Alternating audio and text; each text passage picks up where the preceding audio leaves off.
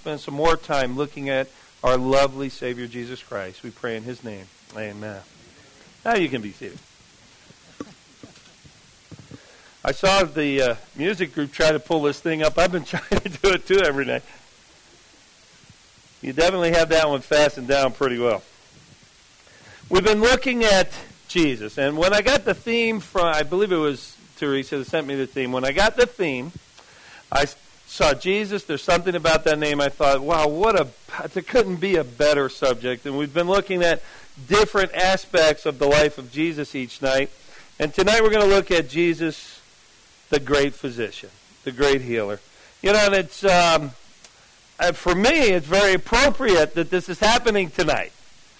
Not too far from here in Southern California, my son is involved in the white coat ceremony for the Loma Linda freshman medical students. So I'm so excited. Tonight is his beginning to be a doctor. I'm excited about that. And I thought, I planned this a long time ago before I knew when he was going to be inducted, so to speak, into medical school. So it's just amazing. Now, he doesn't know what I'm preaching on tonight. I told him I'll give him a call afterwards and let him know how the Lord works things out. It's just amazing. Subject we're dealing with tonight, in a way, is somewhat controversial. Uh, there are churches are all over the map on the subject of healing. Even the general public are all over the map on that subject. Uh, if you want to know something that's pretty amazing, in the last six, seven years, three of the most popular television shows on TV have to do with something about health. Some of you have heard of the doctors, Dr. Oz. You know, some of you have heard, my wife watches Dr. Oz. He kind of drives me crazy, I'll be honest with you. Uh, but I think he's trying to do good stuff. I, I, I give him credit for trying. There's nothing wrong with that. But she likes, you know, he'll say, do this cherry juice, or try this, or try this, or try that, or try.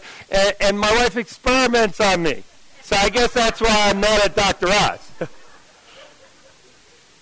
but the truth is, a lot of that stuff is really good for us. We're going to look at that in a minute. But I want to start with a story I read some years ago. A friend of mine, fellow preacher, said, Ed, you have to read an article. He said, go online if you can. This was very begin, very early on in the internet uh, times. And I had dial-up. Remember dial-up? Slow as could be. Took me about a half hour to download this two-page article. I'm going to read it to you. It was from the, oh, by the way, Chicago Tribune, April 1993. David Gilmore and his wife Tammy never considered calling a doctor when their 15 year, a 15 month old son Graham became seriously ill. At first, it was like a flu. They said we didn't think any of anything of it. David Gilmore says we did what we were taught to do at our church. We prayed. But the flu-like symptoms lingered for over a week, and the and Graham's temperature climbed. Though the Gilmores didn't know it, at the time, their son was suffering from meningitis, a dangerous inflammation of the membranes that envelop the brain and spinal cord. His mother, in his words, he says, My mother heard Graham was sick and came down to see him. She must have realized that something was wrong, seriously wrong, because a couple of days later, my sister called and said, Davy, we know you are trying to do the right thing. But it wouldn't hurt your faith if we took the baby to a doctor, would it? David politely refused and then got angry when his sister unexpectedly asked if Graham could hear. I told her, of course he could hear. What kind of question is that? Gilmore said as, as he hung up the phone, he walked over to the couch where his baby was lying, and he snapped his fingers. The baby didn't move. he looked straight ahead. He said, I clapped my hands, started yelling, jumping up and down, but the baby kept looking off into space. He couldn't hear. The baby was now deaf. My, must, my, my mother must have known his fever was high enough. Even then, though, he and his wife said that they weren't worried. They called fellow Faith Assembly members who reassured them that the deafness was only a lie of the devil. testing their faith. Their friend urged them to take the baby and his older sister Faith away for a few days. So they checked into a Holiday Inn in Goshen, Indiana, and w- they were all set to go swimming when his wife Tammy called to him and said, said David, come see the baby. I think he's blind now. Gilmore packed up the family, drove back to their home in Manchester, Indiana. And although they were upset, they still had faith. They refused to call a doctor and they continued to pray over their blind and deaf infant son for another week until his jaw muscles locked and his neck swelled. Then on Sunday, we went to church in the morning. And then again that evening, we took Graham, and that's the weird thing, he says. They believe that if your child is sick and you pray for him, he's healed already. So he really isn't sick. It's just a lie of the devil. Gilmore said that Pastor Freeman gave a particularly rousing sermon on faith that night, and he and his wife returned home feeling better. Their feelings rose even higher when Graham, who was still nursing when he became ill, suddenly ate some cereal. We were soaring, Gilmore said. When we went to bed, we were very happy. Then in the morning, they woke up and Graham was blue. He wasn't breathing. He was dead. Does that story rip your heart out? Gilmore was 21 years old, discouraged and confused. Faith Assembly of God members, by the way, this is not the Assembly of God, the, one of the largest churches in America. It's a smaller branch of that. Faith Assembly of God members believe that the same power that heals sickness can raise the dead. So David and Tammy Gilmore decided to take their faith one step further and pray for the resurrection of their son. In his own words, he says, We got down on our knees at the foot of the bed, Gilmore says, and after 15 minutes of prayer, I just knew I couldn't go on any longer. I look back on it today and I realize I was gone. I was lost. Gilmore says that the death, the death, excuse me, of their son just tore the heart out of his wife. But the worst came when they asked the doctor later on if Graham's condition could have been treated. The doctor was very frank with him and said, if you had brought the child early enough, this type of meningitis is easily curable. Can you imagine how he felt? How they felt? There's so much confusion on this subject, but there's a lot of people in the world today that believe if you have enough faith, it can always heal. Well, we're going to talk about that in a minute. There have been movies that have been made on this subject over the past years or so in recent history. In fact, there was one, a friend of mine said, Ed, you have to watch this movie. I'm not much of a movie person. If I'm going to watch something, it's probably going to be a baseball game, maybe a football game but I don't watch very many movies. So he said, I'll send it to you. You've got to watch it. I said, okay. So he sends me this movie with a little note. He said, one of Oral Roberts. You know, does anyone know who Oral Roberts is? You know who Oral Roberts One of Oral Roberts' right-hand man, men who left his organization was one of the key leaders in helping the production of this movie. Said, okay. So I opened it up, stick it in. The movie was kind of sacrilegious, but had one of my favorite actors on there, comedian, Steve Martin. And so I said, okay, I'll watch it. I like Steve. He's pretty funny. The name of the movie was Leap of Faith. Have any of you heard of that movie? I watched it, no language, you know, no sexual innuendos, none of that, but it was sacrilegious in the sense that it made Christians look like absolute fools. And it made preachers look even worse, like all they're after is somebody's pocketbook. He comes, he rolls into town with his big caravan. He goes in and he starts preaching. This particular town that he comes to hasn't had rain in forever, and it's a farming community. So he says, The rain's going to come, and he starts preaching about rain, and he talks about healing. And there was a boy who was crippled who was healed during that time. When he was healed, the preacher, in this case was Steve Martin, the preacher in the movie, was so afraid because he had never seen a real healing, even though he'd been talking about it for years, that he jumped in his car and raced out of town. And then as he's racing out of town in the movie, the rain starts to fall, and you get this picture that maybe he finally started believing in what he was preaching. Now, that's the kind of TV media type healers we see these days. Some of them are embarrassing to watch. But I have to ask you the question are these healers for real? Are all of them fake? Do any of them have the biblical gift of healing? How can we know for sure which one is true which one is false? Should we avoid them altogether? How do we judge? And the biggest question of all, how do you answer 15 questions in 30 minutes? Well, we're going to try.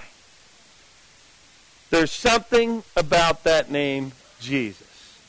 There's a healing power just saying that name. And we're going to look at Jesus the healer tonight. We've looked at him as a good son. We've looked at him as a master carpenter and a master teacher. Tonight we'll, we'll see him as the great physician.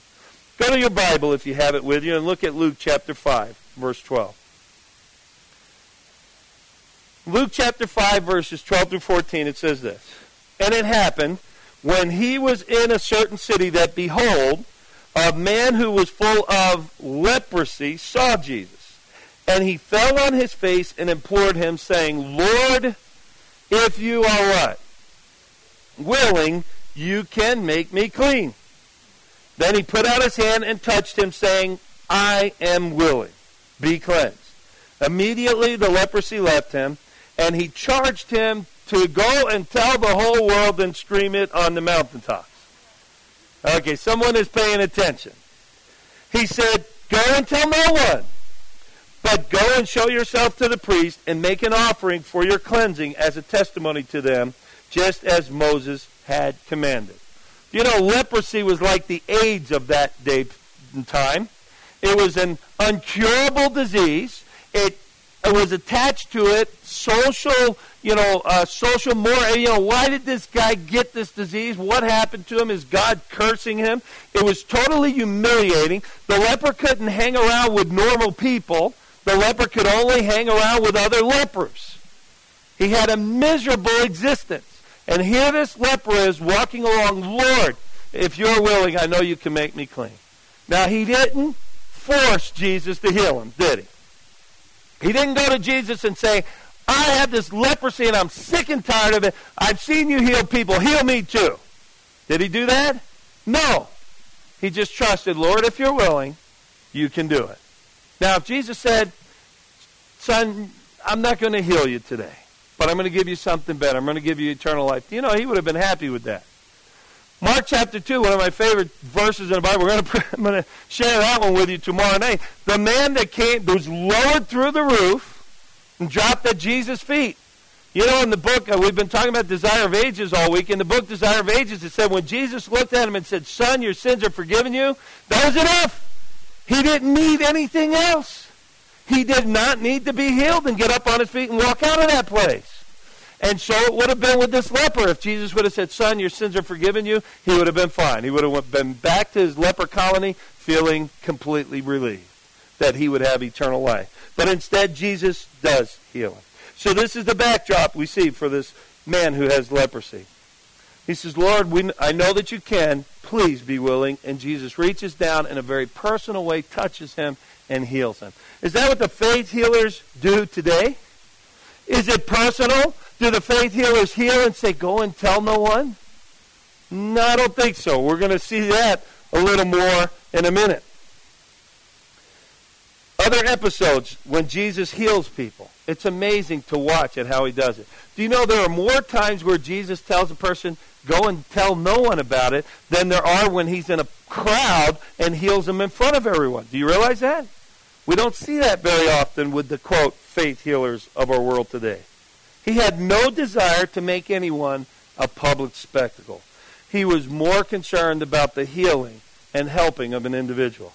I'm going to share with you first of three three separate outlines in this message. I see some of you writing notes each night. You're going to have a hard time keeping up tonight. But I, I, I, am trusting you can do it. I have faith because there'll be a quiz afterwards, and it's worth 75% of your test grade for the week. Just kidding. The first outline is simply this. What was Jesus' healing ministry like? I'll share with you a couple of things. First of all, Jesus' healing ministry was second only to his teaching ministry. He spent more time teaching, but he healed whenever there was a potential, whenever there was a need. He healed. In other words, he valued the body and health almost, not quite as much, but almost as much as a person's spirituality. He cared for a person's soul. And, he cared, and you know what the soul is, right? I talked with someone last night about that. The soul is not the spirit that floats around. The soul is what? Your, your whole being. You know, as Adventists, we know that. It's the spirit plus the body. That's what makes a soul. He cared about the soul, both spiritually and physically. Secondly, nowhere was compassion seen in Jesus' ministry more it, nowhere was it more evident than in his healing ministry. Love and concern and compassion ooze from the recorded episodes of Jesus' healings. The character of Christ is vividly seen in some of these events. Do you remember someone comes to him and says, My daughter's dying. She's very sick. Can you come? And this was a person who worked in the synagogue, a leader. You know, and Jesus says, Sure, let's go. And he walks miles on foot to touch this little girl and heal her. And while he's walking to heal this girl, what happens? A woman who'd been sick for many years. How many? Does anyone remember? A long time. Yeah, a long time. Nearly, yeah, that's right. Someone said it. Yeah, as as he's walking along, here this woman touches the hem of his garment. And he goes around and says, Who touched me? His disciples say, Are you out of your mind? You know, I can't imagine working with his disciples, you know, but that's why he's Jesus, right? Are you out of your mind? Who touched you? What kind of question is that? Well, everybody's touching you. Jesus realized that there was someone who touched him that needed special attention. And that person was healed.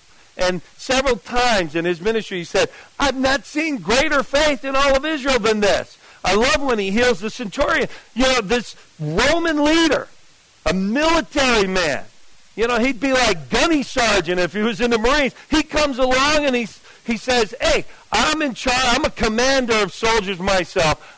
I know you're a commander. You're the commander of heaven. All you have to do is say the word. All I say the word, and these guys go and do whatever I ask them to. I say, drop and give me 20, and they drop and give me 20. If you say heal, heal my child, then my child will be healed.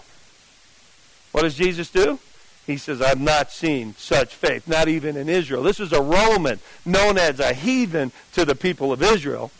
And Jesus heals. Incredible, powerful healing. Very personal, though. Very personal. The third thing Jesus we see about Jesus' healing is that he's healed for the sake of the afflicted, not for the applause of the onlookers. There are even times, I love I hope you do this. You know, you get your Bible out sometime and just find all of the places in the gospel where Jesus healed people. And take a look at how personal he is. There were times where he'd take the person aside, away from the crowd. He didn't want a standing ovation. He just wanted the person to be healed. Amen? That's what he was looking for. There was a dignity in the way he healed people. And fourthly, when credit was given, Jesus pointed it heavenward. Have you noticed that sometimes the TV healers, they give some credit to God, but they take a lot for themselves, don't they? Now, there's a stark contrast between the healing ministry of Jesus and some, not all, but some of the healing ministry we see today with the, quote, miracle healers. And the second outline I want to give you is comparison. There are three different things I want to look at. First of all, some of the modern healers might be put in a category we call sensationalists. These are healers that are completely opposite to Jesus' ministry. They heal for the applause of the crowd. They heal to maybe draw in some more funds for their coffers. They heal because they want people to say, wow, this man is amazing. What an incredible man he is. You know, I had a friend who said, he called me one time. He goes, Ed, you know, I hurt my um, I hurt my uh, uh, my tendons in my elbow. It's called tennis elbow. If any of you ever had it, I, I don't know why they call it tennis elbow. I got it from playing softball. I was coaching a girls' softball team, and you know, you hit five million grounders and pop flies, and after so many repetitive motions, I tore those little, you know, the uh, the fiber in the tendons there, and tennis elbow. So the thing was bothering me, and I was having a rough time with it. You know, I was even shaking hands right in the middle of an evangelistic meeting at when it happened. And this evangelistic meeting was a very good meeting. We had a good crowd out. We probably had four, three, four hundred people in this meeting. I held it in one of the churches there in, Arizona, in uh, Paradise Valley Church. And I'm shaking hands every night, and it was just killing me. Every hand I shook was more painful. Every night. And then I thought, oh, this thing won't go away. And a friend of mine says, Ed, I'll take care of your, I'll take care of your problem. Now he was kind of joking. He said, don't worry, you're going to be healed. I said, oh, really? And he said, oh, yeah, you are. And so he sends me in the mail a monogrammed handkerchief that if I say so many prayers and hold this handkerchief over the wound, I would be healed. I sent it back to my friend, who's kind of a wise guy, and I said, uh, it didn't work. Get your money back. And he calls me and goes, Did you actually try it? I said, Of course I didn't try it. I said, What kind of ridiculous thing is that? He goes, Well, I guaranteed it on TV. So he got his money back. There are many who are looking for the applause of an audience in order to, to deceive a, a healing. You know, the problem with all of this is that it ruins people's faith, like David, David and Tammy Gilmore. They expect to be healed, and it doesn't happen. Of all the miracle reports I've heard, I see very few that are backed by medical science, medical professionals, and so forth. What they're doing is they're holding out carrots to needy people. They say, Come, come get the carrot. And these needy people who are desperately searching to be healed go after the carrot thinking, okay, I can be healed. And when they're not, what do they say to faith? They say, doesn't work. God doesn't work. I don't want to have anything to do with church or God or Jesus or the Bible because it doesn't work. And that's what disgusts me the most about those sensationalist healers. The second group are the confessionalists. Okay? This is a type of healing ministry where they say, if you have enough faith, you will be healed. Everyone. It is the divine, direct, eminent will of God for everyone to be healed. All it takes is enough faith. Is that true? Of course not. Think of the Apostle Paul. Now, other than Jesus himself, the, the greatest man in the Bible is, I mean, he went all over the then known world preaching the gospel of Jesus Christ. He even raised a, a boy back to death that had fallen off a balcony and died. Does he have faith? Of course he does. Probably one of the greatest men of faith of all time. I want you to read what Paul has to say. Second, excuse me, 2 Corinthians 12, 7 through 10. Listen to Paul's own words. And lest I should be exalted above measure by the abundance of the revelations, a thorn in the flesh was given me, a messenger of Satan to buffet me, lest I be exalted. Con- concerning this thing, I pleaded with the Lord three times that it might depart from me. Now, we're not sure what that is. A lot of commentators say it was he, he was losing his vision. And he said to me, My grace is sufficient for you, for my strength is made perfect where? in weakness. Therefore, most gladly, I would rather boast in my infirmities, that the power of Christ may rest upon me. Therefore, I take pleasure in infirmities, in reproaches, in needs, in persecutions, in distresses, for Christ's sake. For when I am weak, then I am strong. Who in their right mind would say Paul didn't have enough faith to be healed? Of course he had enough faith. It isn't just faith. Yes, it takes faith to believe that God will heal us, but it isn't just faith. There's something about understanding God's will for our lives. Paul, who was able to raise someone back to death, back from the dead, wasn't healed. Can you imagine? He hung around with a doctor too. I'm going to mention that in a minute. I had a fellow pastor who said, he was going to go to one of these faith healers. And I told him, I said, I, am not sure this is the right thing to do. And he said, Ed, he goes, I really feel I, I want to prove that the guy's a fake. He's a charlatan. He's taking people's money. I said, I, you know, I don't know if you're on safe ground. You know, maybe maybe he is healing some people. Maybe God is using him to heal some people. He goes, ah, I want to try it. I'm going to go. I'm going to stand before him, and when he calls people to the stage and asks for them, you know, to come forward, uh, you, you know, when he lays his hand on me, you know, this this particular faith healer would touch them and they'd fall to the floor. People would catch them, they'd fall to the floor. He said, I'm not going to let him put me on the floor. Here's what I'm going to do. I'm going to go up there. When he puts his hand, I'm going to stand firm, and I'm not going to let him knock me down, proving he's a phony. I said, I don't know. What do you think about that? That's a little scary. I said, I'm not sure you should do that. He goes, no, I'm going to do it. Fellow pastor in New Jersey. So he goes, this was a big meeting in New York City. He goes to this big meeting in New York City. He was a little shy at first, and they're calling people. People are coming up from the crowd and so forth. And finally, he says, Okay, I'm going to do it. I'm going to go up. He walks down to the front, and as he's walking, he's thinking, Now, what am I going to say is wrong with me when a guy asks me what needs to be healed? You know? And he walks down there, and he just kept walking. He felt like he was, you know, just forced to walk, like he was walking downstream or upstream, and you know the stream is just pushing him. And so he got to the stage. Guy didn't even ask him. He looked at him and he said, "I know that you need healing." He put his hand on him, and he decided he was going to resist. The guy touched him, and he went right down to the floor. He woke up in a side room and said, "What happened?" I said, Did you resist? Did you put out your straw? You hold up? And he said, I tried and I went to the floor. I said, Now I want you to think about this, Pastor so and so. I won't mention his name.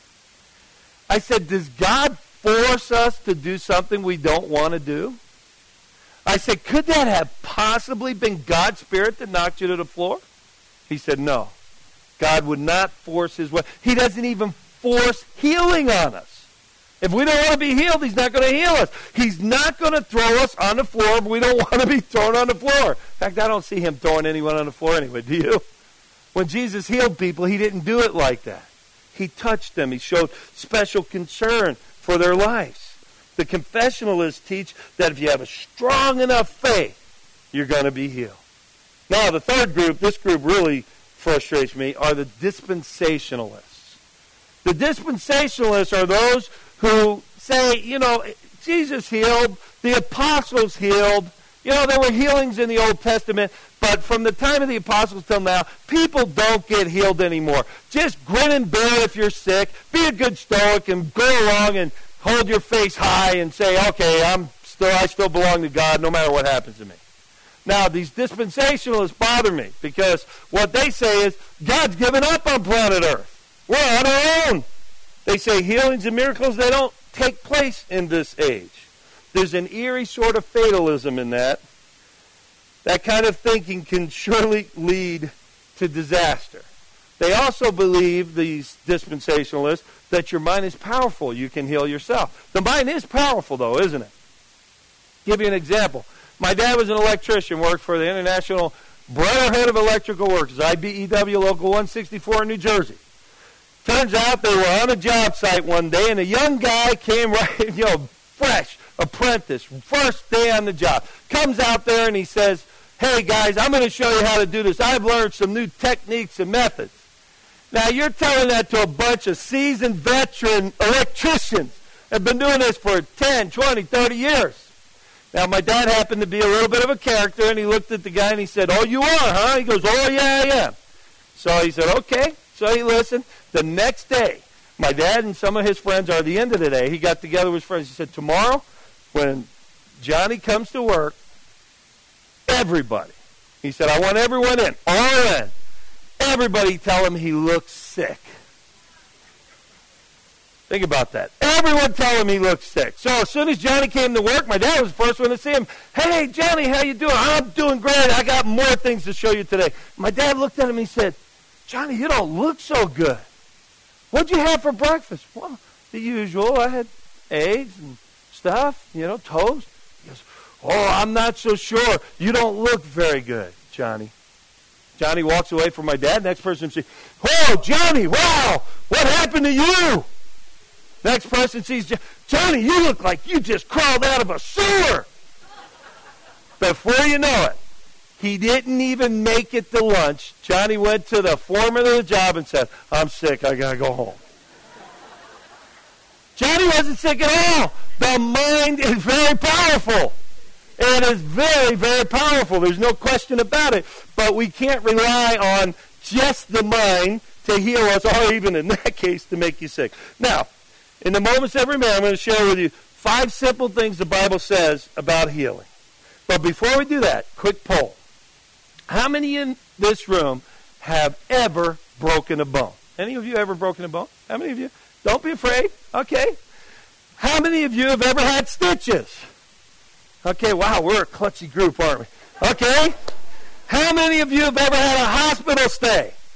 Okay. How many of you have ever had a major surgery? Any? Minor surgery? Plastic surgery? Oh, just kidding. Just kidding. Uh, all right. that wasn't in my notes either. Okay. Now, you're here today, right? So something happened. There are so many of us that don't realize that God's already healed us. We have been healed so many times, and we've never, many times, ever given God the credit. Psalm 139 says, We are fearfully and what? Wonderfully made. My son, four years old, takes his little sister, two years old, puts her in the famous Fisher Price car. Everybody's ever had a kid has had that car.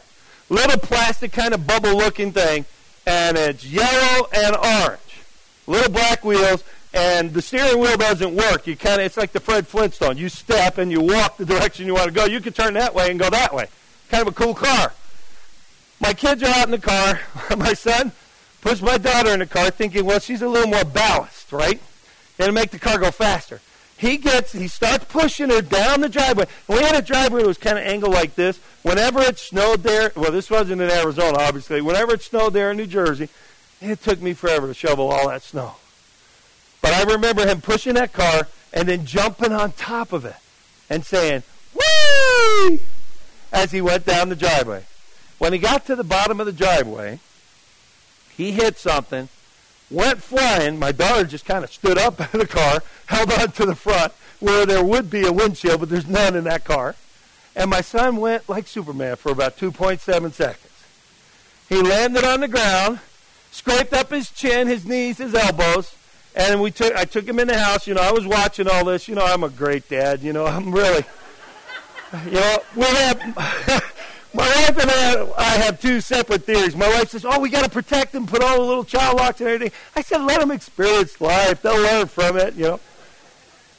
And so I scoop him up. He's crying. He's upset. I go running in the house, and I think, "Oh man, this! Hey, I got an opportunity to tell him that God heals." So I take him and I put him in the sink. While I'm washing off all the blood, I say, "Andrew, look in the mirror." I am not a child psychologist. He started crying harder than I've ever seen him cry. He saw blood coming out of his chin, his elbow. He goes, Dad, I'm dying. No, no, you're not dying. You're not dying. Oh, what was I doing? What was I thinking? So anyway, I wipe off all his elbows, his knees, his chin, and I look at him and I say it again. Look in the mirror. After I put a little bandage, see that little raspberry we used to call him on your chin? Jesus is going to heal that. He said, Really, Dad? Yes, he is. About two months later, Andrew's coming. Daddy, Daddy, Daddy, I got to tell you something. I said, What? He said, Jesus healed me. I completely forgot about his traumatic experience in the sink. He said, Look at my chin, Daddy. Look at my chin. You couldn't tell he had ever fallen. God created our body in such a way that most of the time, not always, but most of the time, it heals itself. Amen? We're thankful for that. The first way God takes care of us is natural healing. Our body naturally heals itself. Second one is this medical healing. Now, I have to tell you, there are groups that teach that if you get a blood transfusion or you get a pill, an aspirin, or whatever, that it's a sin. I don't see that anywhere in the Bible. You know, I, for whatever reason they feel that way, I don't condemn them for that. But I will tell you this they're missing out on an opportunity to let God work through medicine. The Bible there's no place in the Bible that says you shouldn't have a doctor work on you or help you when you need help. Do you know Paul was good friends with Luke? Luke and Paul traveled together many, many trips. And I never see in any of Paul, Paul's writing, it doesn't say in Ephesians, Colossians, Philippians, or Thessalonians, or Timothy, thou shalt not use a doctor. Okay? It's not in there. If, it, if he had felt that way, that not, using doctors was wrong, surely he would have told Paul, he would have told Luke, right? There's no question he would have said something.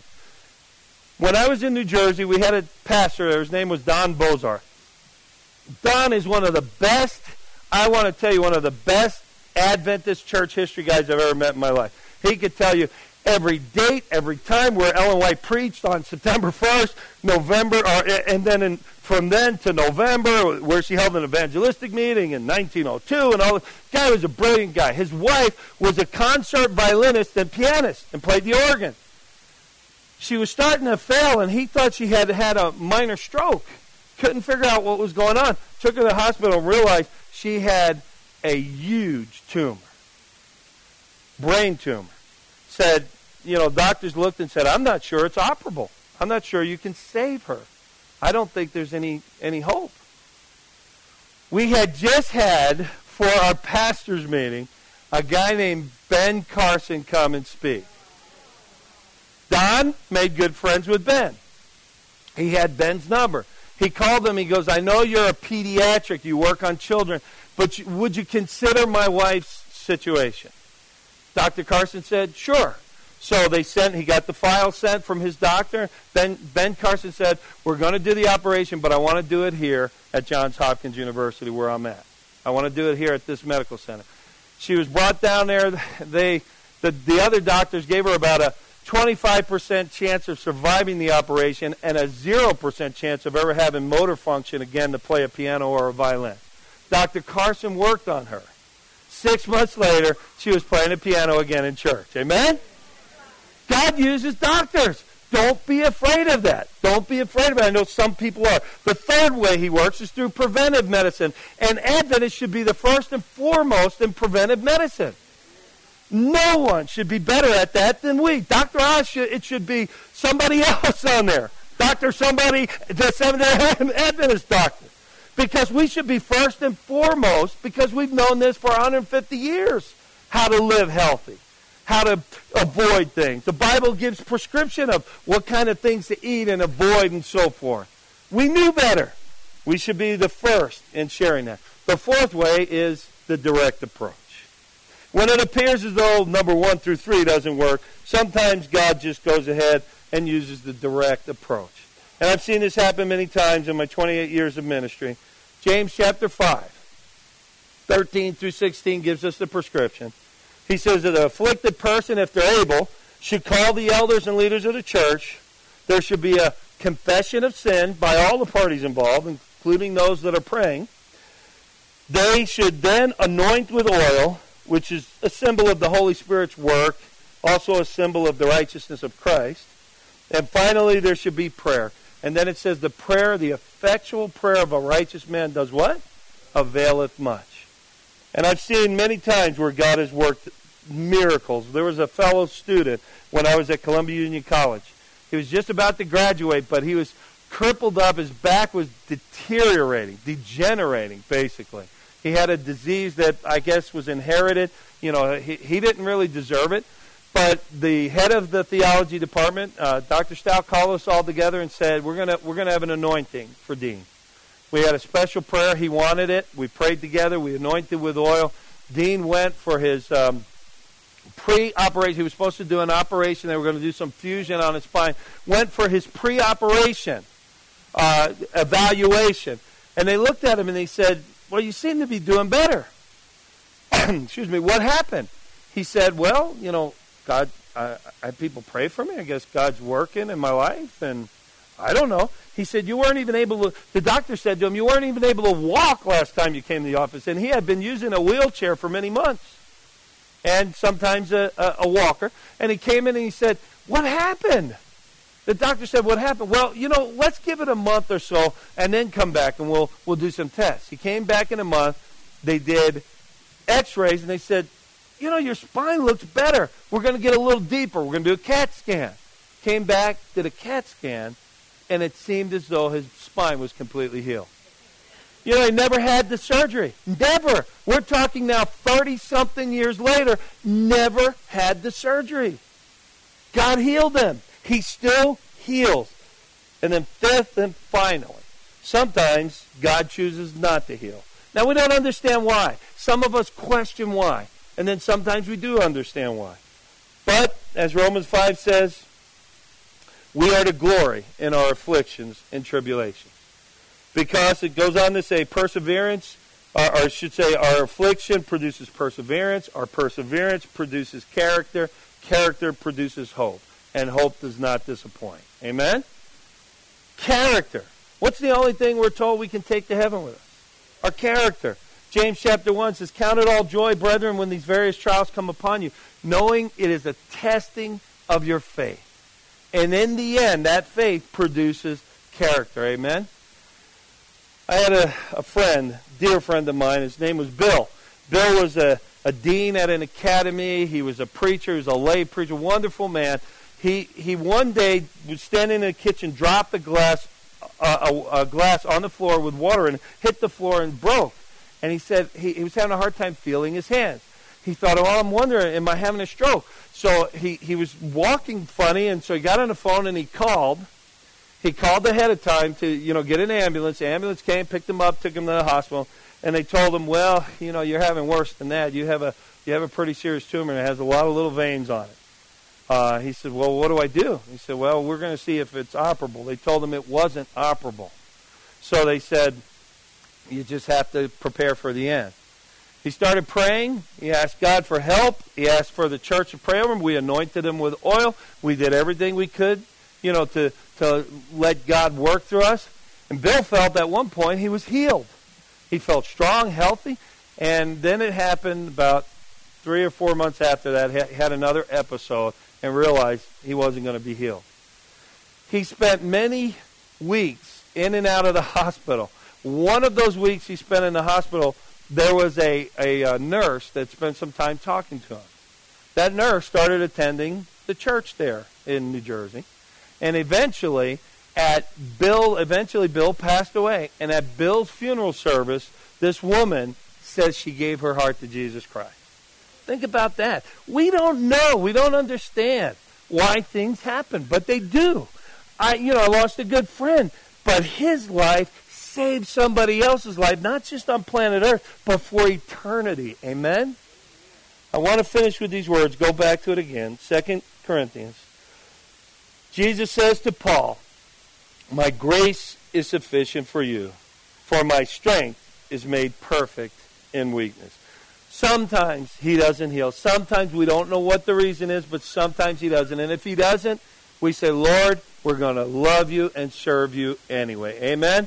Job said, though he slay me, yet I will what? Trust him still. Still going to trust him.